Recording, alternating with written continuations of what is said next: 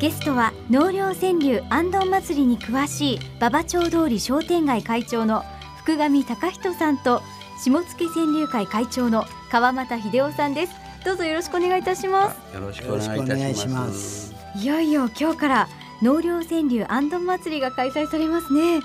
川柳といえば私たちの番組でも宇都宮ゆかい川柳という毎月キーワードに沿った川柳を募集しているんですけれども、先月はなんとはちじゅっさくひんも応募があるなど最近すごく盛り上がってるんですよ。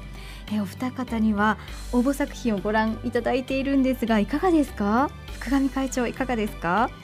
あの栃木弁というのは面白いですね。うん、なかなか栃木にいても栃木弁使ったことがないんで、あそんなのもあったかななんて思ってます。そうですね。何か気になる作品とかありますか。やっぱりトップで愛犬にのっこみ楽勝いちまんぽですね。ああ、気持ちがお分かりになりますか。ええ、私毎日歩いてんだけどいちまんぽ歩けないね。ああ、なかなかね。でもワンちゃんがいればなんとか歩けるかなといった。ワンちゃんがいればね。気がね。神さんだから。そうですか。川俣さんはいかがですか。はい、あのまあ、作品もさることながら、はい、これほどまでに宇都宮ゆかい川柳に対して、えー、全国から、はい、これほどまでに応募がたくさんあるということは素晴らしいことだと思います。はい、まあ、作品については、はい、まあ、川柳はとにかく一読明快で面白いっていうのが、まあ、基本キーワードだと思うんですけれども、はい、随所にそういったものが見られる作品もありましてね、はい、えー、大変よろしいと思ってます。はいはい、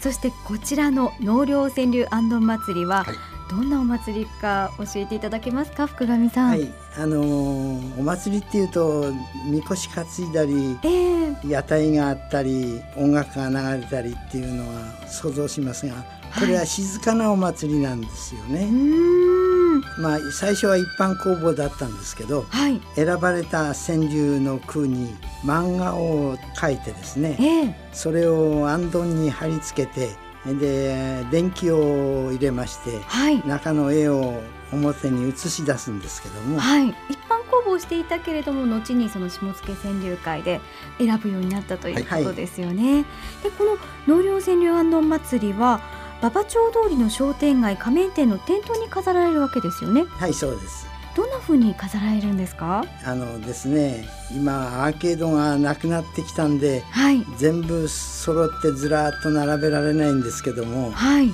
アーケードのあるところはアーケードの柱にかけて、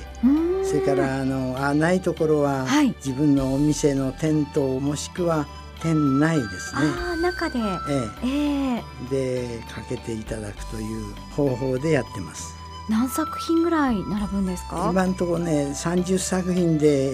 決めてるんですけども、うん、あ、そうなんですね。ええ、あんどんの大きさはどのくらいですか。よんじゅっセンチのはちじゅっセンチの縦長です。はい、あ、結構大きいですね。大きいです。でもまたこう絵と川柳が組み合わさると面白さって増しますよね。いや、もう吹き出しちゃいますよ。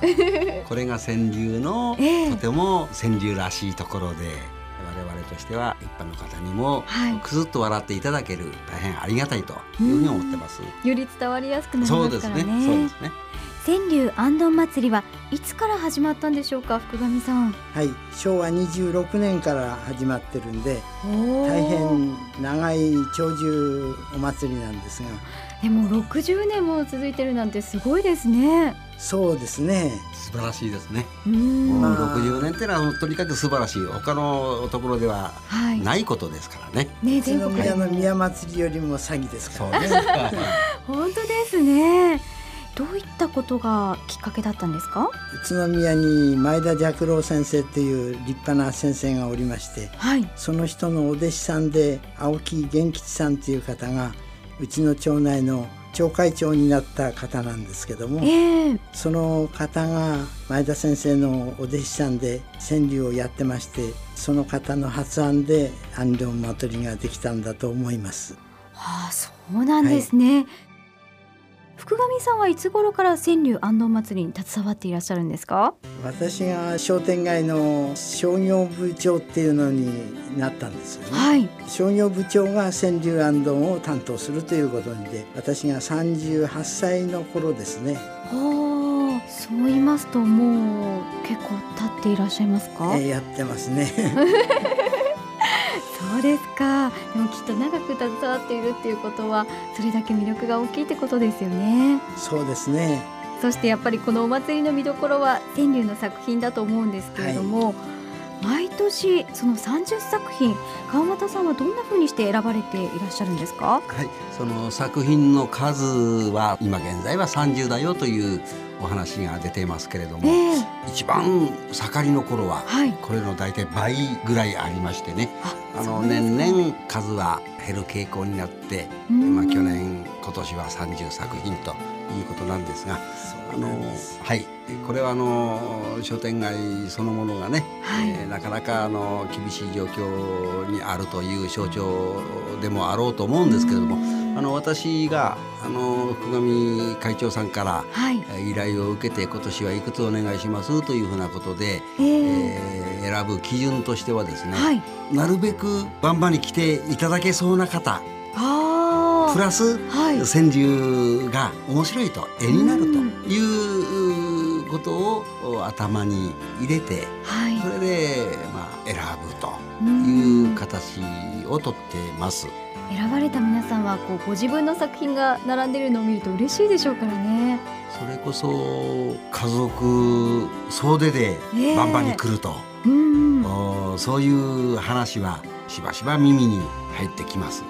川柳をやられる方は、はい、大体お孫さんがおられるぐらいの年代の方が多いわけですね、はい、そうするとじいちゃんばあちゃんと一緒に行ってきたよというふうなことでお孫さんにも、はい、その五七五が簡単に覚えられるものとして受け入れられればいいなというふうに思ってます。家族間のコミュニケーションにつながりますよね。だと思いますね。川俣さんは川柳教室の先生ということなんですけれども、えー、川柳を始められたのはいつ頃からなんですか？えーっとまあ、年齢で言いますとね、ちょうどさんじゅうから始めたんですが、はい、今にして思えばさんじゅうっていうのは結構若い時代から始めたなというふうに思います。えー、そのきっかけは何だったんですか？はい、まあ、親に騙されてこの道に入っちゃったというのが正直なところなんですが父親が、はい、あの下野川柳会の会員でして、まああのー、もう長老ですよ。今現在ではもう今年ちょうどひゃくさいになるんですけれども、はい、ご長寿でいらっしゃいますね、はい、そんなお父様の親父に騙されて川柳会に入っちゃったんですけれどもまあでも今は感謝してます。親子で一緒に楽しめるっていうのもいいですよね。まあいいのか悪いのかわからないなでは最後に多くの人を魅了し続けている川柳をメインに開催される川柳行燈祭りの楽しみ方を教えてください。福上さん、あの私は川柳の面白さっていうよりも、はい、漫画と川柳が噛み合って相乗効果で面白みが上がっていくというふうに考えてるんですが、はあ、イメージしやすいですもんね、えー、漫画を見て吹き出して、うん、それから川柳を読んであの納得すると。あで最初に川柳をの、はい、読む場合もありますけど、漫画の方がどうしても目に先に入るもんですからね、えー、そうするとなるほどって納得するんですね。うん、あの全部を見るのは大変なんですけども、えー、やっぱり読んであげると川柳が生きてきますのでね、はい、まあ、店内に入るのはちょっと抵抗が感じられるんだけども、なるべくお店の中に入って見てやっていただきたいと思います。はい、ぜひね、川柳に馴染みのない若い世代の方たちにも来ていただきたいですね。はいはい、またばんば宇都宮市が中心となって地元を盛り上げていきたいですね。もうおっしゃる通りです。はい、そして納涼川柳行燈祭りがこれからもずっとずっと続いていくようにと思っています。本当ですね。今日はどうもありがとうございました。いいえ、こちらこそありがとうございました。